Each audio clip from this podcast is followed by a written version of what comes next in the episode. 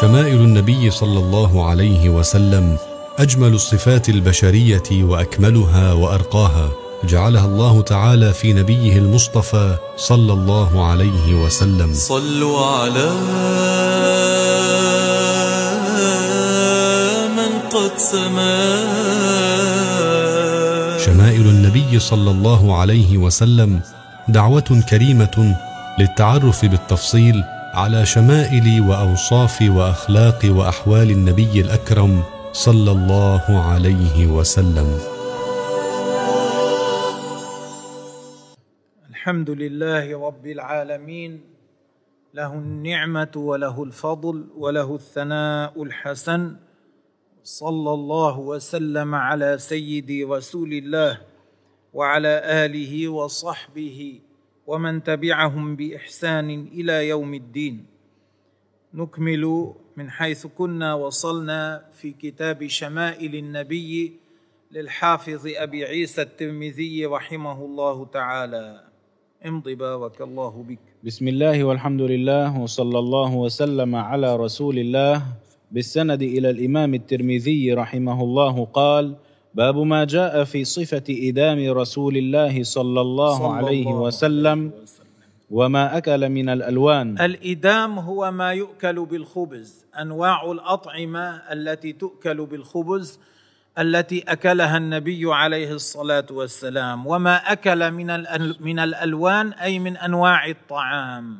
قال حدثنا محمد بن سهل بن عسكر وعبد الله بن عبد الرحمن قال حدثنا يحيى بن حسان قال حدثنا سليمان بن بلال عن هشام بن عروة عن أبيه عن عائشة الصديقة رضي الله عنها أن رسول الله صلى الله عليه وسلم. قال نعم الإدام الخل. نعم، ما أحسن الخل من آه، طعام يؤكل بالخبز؟ ما أحسن ذلك؟ هذا معناه. الخل شيء حسن. يؤكل بالخبز. نعم. قال عبد الله بن عبد الرحمن في حديثه نعم الأدم أو الإدام الخل. المعنى واحد. مم. وبه قال حدثنا قتيبة قال حدثنا أبو الأحوص عن سماك بن حرب قال سمعت النعمان بن بشير يقول ألستم في طعام وشراب ما شئتم؟ لقد رأيت نبيكم صلى الله عليه وسلم. وما يجد من الدقل ما يملأ بطنه. وسبق هذا الحديث ومعناه ومعنى الدقل قلنا رديء التمر. كان عليه الصلاة والسلام لا يجد أحيانا من رديء التمر ما يكفيه. نعم. وبه قال حدثنا عبدة بن عبد الله الخزاعي قال حدثنا معاوية بن هشام عن سفيان عن محارب بن دثار عن جابر بن عبد الله أنه قال قال رسول الله صلى الله صلى عليه الله وسلم عليه وسلم. نعم الإدام أو الأدم الخل اذا عرف من هذا أن الخل حث النبي عليه الصلاة والسلام على أكله بل ورد أنه أكله وأيضا أكل التمر عليه صلاة الله وسلامه امضي. وبه قال حدثنا هناد قال حدثنا وكيع عن سفيان عن أيوب عن أبي قلابة عن زهد من الجرمي أنه قال كنا عند أبي موسى الأشعري رضي الله عنه. فأتي بلحم دجاج. قدم لحم دجاج يعني حتى يأكل الحاضرون. مم. فتنحى رجل من القوم. واحد من الناس تنحى جانبا ما أراد أن يأكل. فقال ما لك؟ لما فقال, لا تأكل. فقال إني رأيتها تأكل شيئا. يعني مرة رأيت دجاجة تأكل شيئا قذرا. هذا معناه. مم. فحلفت الا آكلها. إيه، فقلت لا أكلها. مم.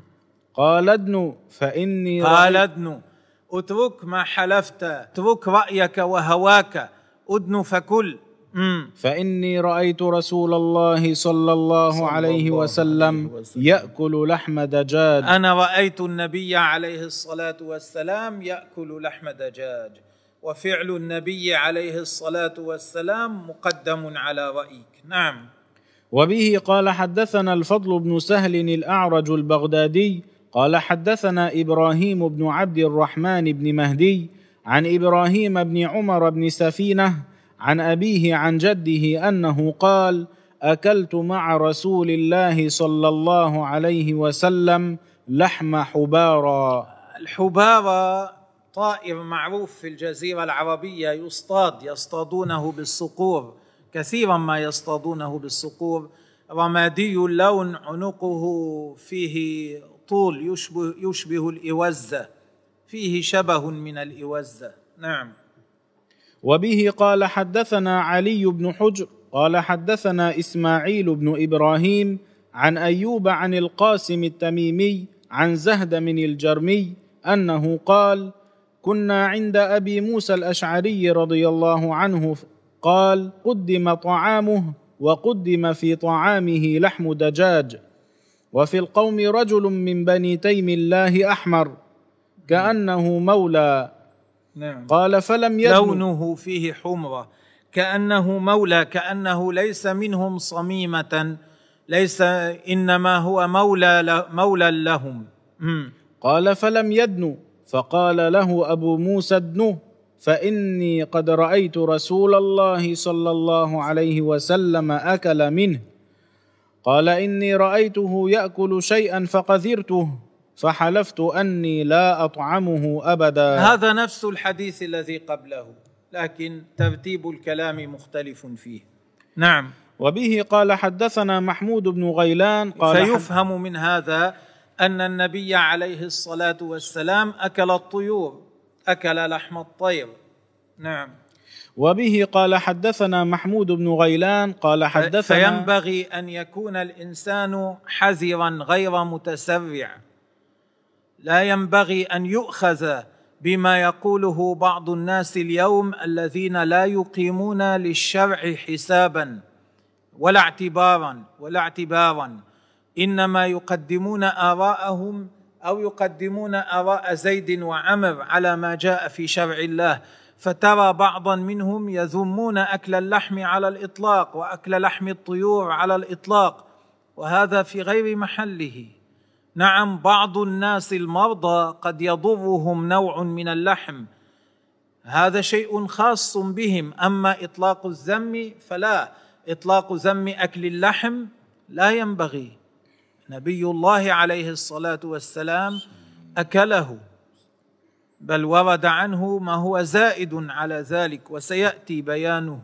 وبه قال حدثنا محمود بن غيلان قال حدثنا أبو أحمد الزبيري وأبو نعيم قالا حدثنا سفيان عن عبد الله بن عيسى عن رجل من أهل الشام يقال له عطاء عن أبي أسيد أنه قال قال رسول الله صلى الله عليه وسلم كلوا الزيت وادهنوا به. كلوا الزيت وادهنوا به. كلوا الزيت بالخبز يعني وادهنوا به ادهنوا رأسكم وجسدكم به. نعم. فإنه يخرج من شجرة مباركة. فإنه يخرج من ثمر شجرة مباركة. نعم. وبه قال حدثنا يحيى بن موسى قال حدثنا عبد الرزاق قال أخبرنا معمر عن زيد بن أسلم عن أبيه عن عمر بن الخطاب رضي الله عنه أنه قال قال رسول الله صلى, الله عليه وسلم, وسلم. كلوا الزيت وادهنوا به. فإنه من شجرة مباركة. قال أبو عيسى وعبد الرزاق هذا مثل الذي قبله بمعنى الذي قبله اذا النبي عليه الصلاة والسلام حث على أكل الزيت وقلنا الزيت في لغة العرب لا يطلق إلا على دهن الزيتون لا يطلق على غير ذلك. قال أبو عيسى وعبد الرزاق كان يضطرب في هذا الحديث فربما أسنده وربما أرسله. يعني أحيانا كان يقول عن زيد بن أسلم عن أبيه عن رسول الله فيسقط عمر. وأحيانا كان يقول عن زيد بن أسلم عن أبيه عن عمر عن رسول الله صلى الله عليه وسلم. فكان عبد الرزاق يضطرب في سند هذا الحديث. نعم. وبه قال حدثنا السنجي وهو أبو داود سليمان بن معبد المروزي السنجي قال أخبرنا عبد الرزاق عن معمر عن زيد بن أسلم عن أبيه عن النبي صلى الله عليه وسلم نحوه عليه وسلم. ولم يذكر فيه عن عمر إيه ذكر الترمذي هذه الرواية مثالا لاضطراب عبد الرزاق قبل ذكر رواية من طريق عن عبد الرزاق فيها ذكر عمر ثم ذكر طريقا آخر لم يذكر فيه عبد الرزاق في الإسناد عمر بن الخطاب. نعم امضي. وبه قال حدثنا محمد بن بشار قال حدثنا محمد بن جعفر وعبد الرحمن بن مهدي قال حدثنا شعبة عن قتادة عن أنس بن مالك رضي الله عنه أنه قال كان النبي صلى الله عليه وسلم يعجبه الدباء. الدباء معناه القرع هذا هذا هو الدباء. وبعضهم يقول اليقطين. وعلى كل حال اليقطين نوع من أنواع القرع نعم. فأتي بطعام أو دعي له فجعلت أتتبعه فأضعه بين يديه لما أعلم أنه يحبه. يعني أتي بطعام فيه في هذا الطعام يوجد دباء يوجد قرع. فكان يأخذ أنس رضي الله عنه يأخذ القرع يقربه إلى جهة النبي عليه الصلاة والسلام. لما يعلم من أن النبي عليه الصلاة والسلام يرغب فيه. نعم يحبه. وبه قال حدثنا قتيبة بن سعيد قال حدثنا حفص بن غياث عن إسماعيل بن أبي خالد عن حكيم بن جابر عن أبيه أنه قال دخلت على النبي صلى الله عليه وسلم فرأيت عنده دباء يقطع. نعم هذا؟ يقطعون الدباء القرع يقطع نعم. فقلت ما هذا؟ قال نكثر به طعامنا. إيه نجعله في طعامنا حتى يكثر فنستطيع أن نهدي منه ويكفي عددا أكبر من الناس. نعم. قال أبو عيسى وجابر هذا هو جابر بن طارق. ويعلم من هذا أن إصلاح الطعام بما يشبه هذا لا ينافي الزهد لا منافاة بين مثل هذا وبين الزهد. نعم. قال أبو عيسى وجابر هذا هو جابر بن طارق ويقال ابن أبي طارق وهو رجل من أصحاب النبي صلى الله عليه وسلم ولا نعرف له إلا هذا الحديث الواحد مم. وأبو خالد اسمه سعد. طيب هذا كله معلومات تتعلق امور تتعلق بالسند. امضي. وبه قال حدثنا قتيبة بن سعيد عن مالك بن أنس عن إسحاق بن عبد الله بن أبي طلحة أنه سمع أنس بن مالك يقول إن خياطا دعا- خياطا دعا النبي عليه الصلاة والسلام.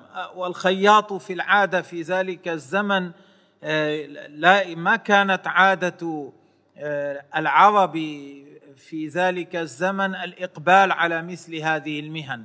في الغالب الخياط يكون مولى. في الأصل كان عبدا ثم حرر أو نحو ذلك. نعم. وليس شرطا. نعم. إن خياطا دعا رسول الله صلى الله صلى عليه الله وسلم عليه لطعام صنعه. مم. قال أنس فذهبت مع رسول الله صلى الله عليه وسلم إلى ذلك الطعام. نعم فقرب إلى رسول الله صلى الله عليه صلى الله وسلم عليه وسلم. خبزا من شعير. ومرقا فيه دباء وقديد القديد هو اللحم المملوح المجفف قرب إليه خبز شعير ومرق فيه القديد وفيه الدباء فيه القرع قطع القرع وفيه قطع ال- آه، القديد اللحم المجفف المملح قربه إلى النبي. فهذا كان ما دعا عليه رسول الله عليه الصلاة والسلام. نعم. قال أنس فرأيت النبي صلى الله عليه وسلم يتتبع الدباء حوالي القصعة. إيه، يتتبع الدباء حوالي القصعة. إيه، نعم. فلم أزل أحب الدباء من يومئذ. إيه، ويعرف من هذا أن الطعام إذا كان من أكثر من لون له للإنسان لا ينافي الأدب أن يمد يده إلى ما يبعد عن جهته. الأصل أن الناس إذا كانوا يأكلون من قصعة كل واحد يتناول الطعام من جهته وأن لا يمد يده إلى جهة بعيدة. لكن إذا كان الطعام من أكثر من نوع وكانت الذي يريد أكله في جهة أبعد فمد يده إليه بطريقة لا يتقذر منها الباقون له أن يفعل ذلك. ولا ينافي أدب الطعام. لا ينافي هذا أدب الطعام. نعم. وبه قال حدثنا أحمد بن إبراهيم الدورقي وسلمة بن شبيب ومحمود بن غيلان قالوا حدثنا أبو أسامة عن هشام بن عروة عن أبيه عن عائشة رضي الله عنها أنها قالت كان النبي صلى, صلى الله عليه وسلم يحب الحلواء والعسل. الحلواء ما فيه حلاوة هذا معنى الحلواء. يحب الحلواء أي ما فيه حلاوة والعسل. نعم.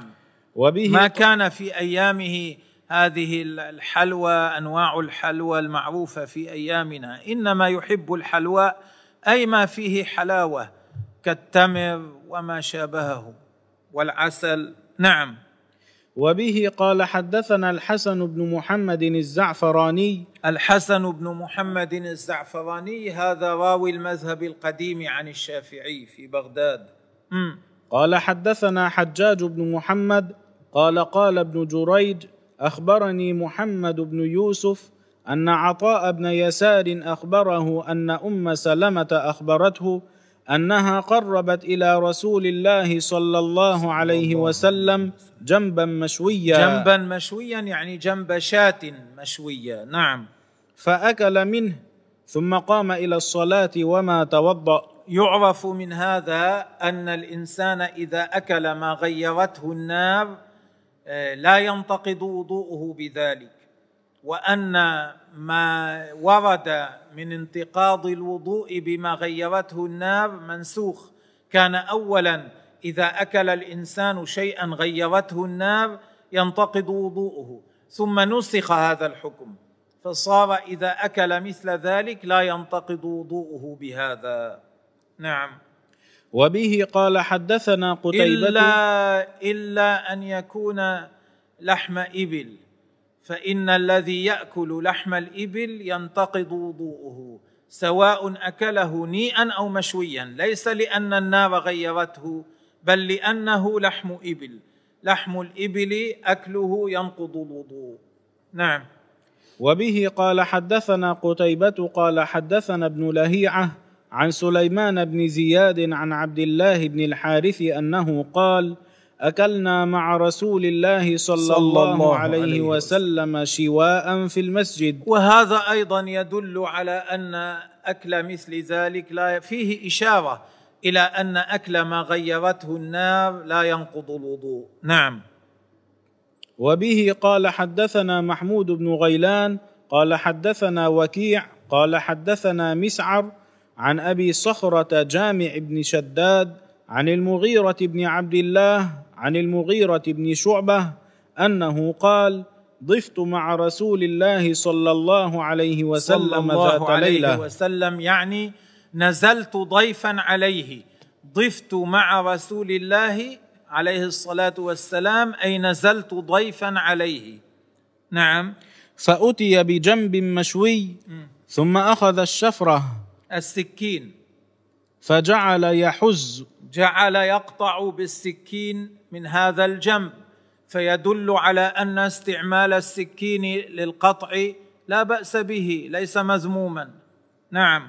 فحز لي بها منه. حز لي حز لي قطع لي قطعة من هذا من هذا الجنب. فجاء بلال يؤذنه بالصلاة. فجاء بلال يقول له الصلاة يا رسول الله حضر وقت الصلاة يعني. فألقى الشفرة فقال ما ألقى له الشفرة ترك عند ذلك الشفرة معناه ما أكل إنما قام إلى الصلاة. تقول أليس جاء في الحديث إذا حضرت الصلاة والعشاء فابدأوا بالعشاء؟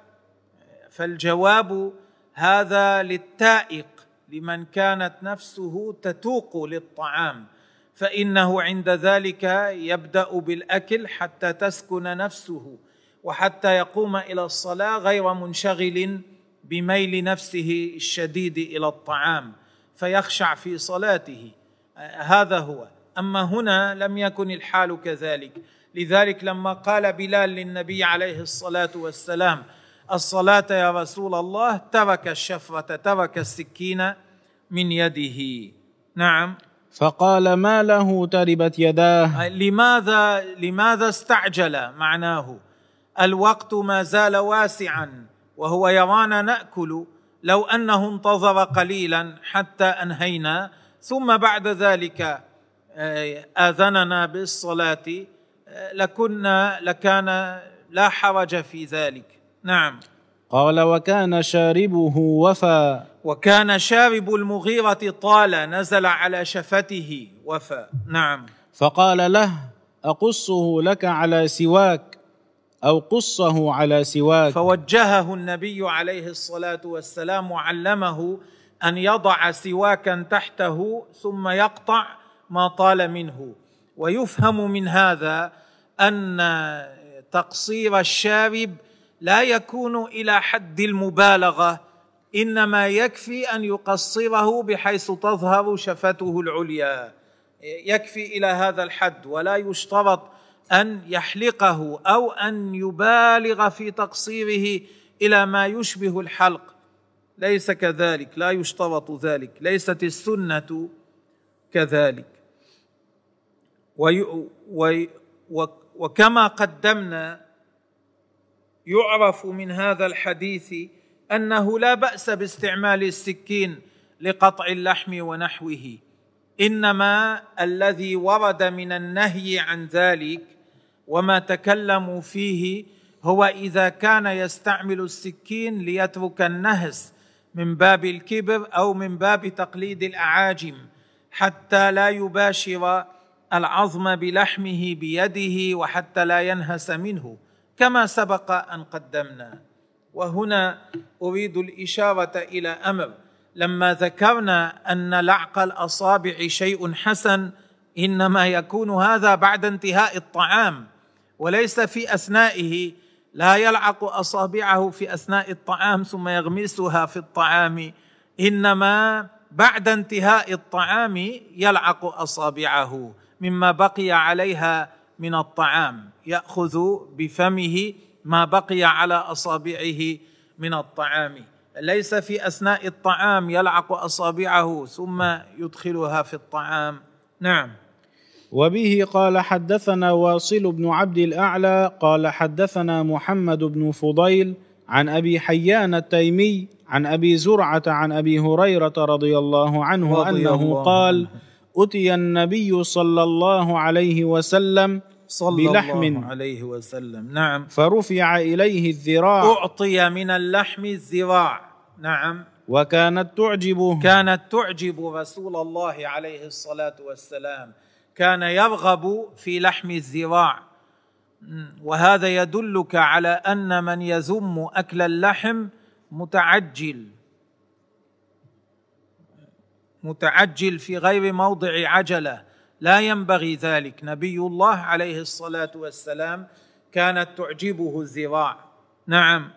فنهس منها نهس منها أي أخذ قضمة منها بفمه. وهذا الذي ذكرناه الأكل على مذهب المتواضعين. نعم. وبه قال حدثنا محمد بن بشار قال حدثنا أبو داود عن زهير يعني ابن محمد عن أبي إسحاق عن سعد بن عياض عن ابن مسعود أنه قال كان النبي صلى الله عليه وسلم يعجبه الذراع. نعم. قال وسم في الذراع. إيه وضعت له يهودية السم في الذراع. نعم. وكان يرى أن اليهود سموه. يظن أن اليهود سموه وإنما نسب هذا إليهم لأن هذه المرأة شاورتهم قبل أن تفعل ما تفعل. يظن أنها شاورتهم فكان فعلها بمشورتهم. وكان النبي عليه الصلاة والسلام قد أخذ قضمة من هذا الذراع ثم تركه وقال هذه الذراع تخبرني أنها مسمومة وكان معه رجل آخر من الصحابة أكل أيضا من هذه الشاة. أكل قضمة كما أن النبي عليه الصلاة والسلام أكل قضمة. لكن هذا السم كان شديدا.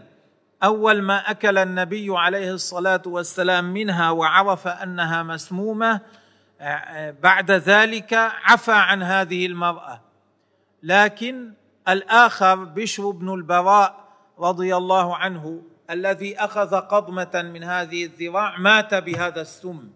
النبي عليه الصلاة والسلام ما مات فورا إنما استمر هذا سنين يؤثر فيه إلى أن مات بسببه. معجزة له كان السم يقتل فورا لذلك مات الصحابي الآخر بسببه. أما النبي عليه الصلاة والسلام فمعجزة له كان يؤثر فيه تاثيرا بطيئا إلى أن مات بسببه بعد مدة طويلة. فنال بذلك مقام أنه قتل ظلما عليه الصلاة والسلام مقام الشهادة مع مقام النبوة عليه صلاة الله وسلامه. لما مات بشر بن البراء من السم عند ذلك أمر النبي عليه الصلاة والسلام بقتل تلك اليهودية بعد أن كان عفى عنها لأنها قتلت بشرا فاستحقت القتل بذلك. وبه قال حدثنا محمد بن بشار قال حدثنا مسلم بن إبراهيم قال حدثنا أبان بن يزيد عن قتادة عن شهر بن حوشب عن أبي عبيد أنه قال طبخت للنبي صلى الله عليه صلى وسلم الله عليه قدرا. وسلم. نعم قدرا يعني لحما في ماء في قدر. وكان يعجبه الذراع. نعم. فناولته الذراع. أعطيته الذراع والشاة كما هو معروف لها ذراعان. ذراعان من أمام لا أكثر. نعم. ثم قال ناولني الذراع. نعم. فناولته. مرة ثانية قال ناولني الذراع ناولته الذراع الثانية.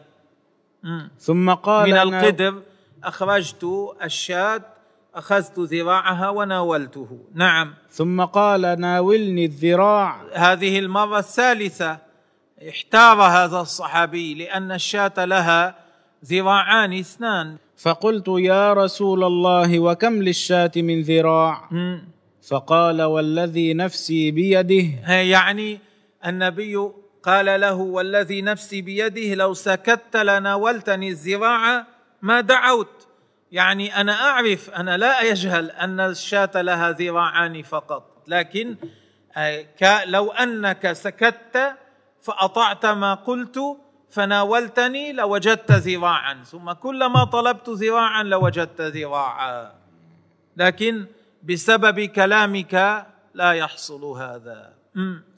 فقال والذي نفسي بيده لو سكت لناولتني الذراع ما دعوت. نعم.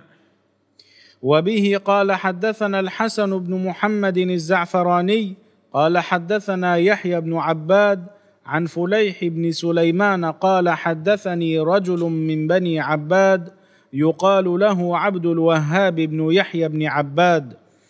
عن عبد الله بن الزبير عن عائشة رضي الله عنها أنها قالت ما كانت الذراع أحب اللحم إلى رسول الله صلى الله عليه وسلم.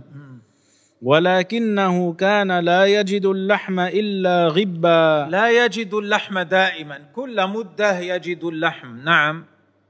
وكان يعجل إليها لأنها أعجلها نضجا. وهذا من عائشة رضي الله عنها ظن. هذا ظن منها. ما سمعت هذا من النبي عليه الصلاة والسلام. فظنت أنه عليه الصلاة والسلام ما كان ما كانت تعجبه الذراع وليس كذلك. غيرها من الصحابة عرف من رسول الله صلى الله عليه وسلم ما جهلت هي. ظنت هي أن النبي عليه الصلاة والسلام إنما كان يأكل الذراع لا لأنها تعجبه إنما يعجل إليها لأنه لا يأكل اللحم إلا كل مدة والذراع تنضج قبل غيرها من اللحم. هذا ظن منها وغيرها من الصحابة عرف ما لم تعرف. وبه قال حدثنا محمود بن غيلان قال حدثنا أبو أحمد قال حدثنا مسعر قال سمعت شيخا من فهم قال سمعت عبد الله بن جعفر يقول من قبيلة فهم يعني. نعم. قال سمعت عبد الله بن جعفر يقول سمعت رسول الله صلى الله عليه صلى وسلم الله يقول إن أطيب اللحم لحم الظهر. نكتفي بهذا من هذا الباب ثم نكمله إن شاء الله تعالى فيما بعد. والله تبارك وتعالى أعلم. شمائل النبي صلى الله عليه وسلم أجمل الصفات البشرية وأكملها وأرقاها جعلها الله تعالى في نبيه المصطفى صلى الله عليه وسلم. صلوا على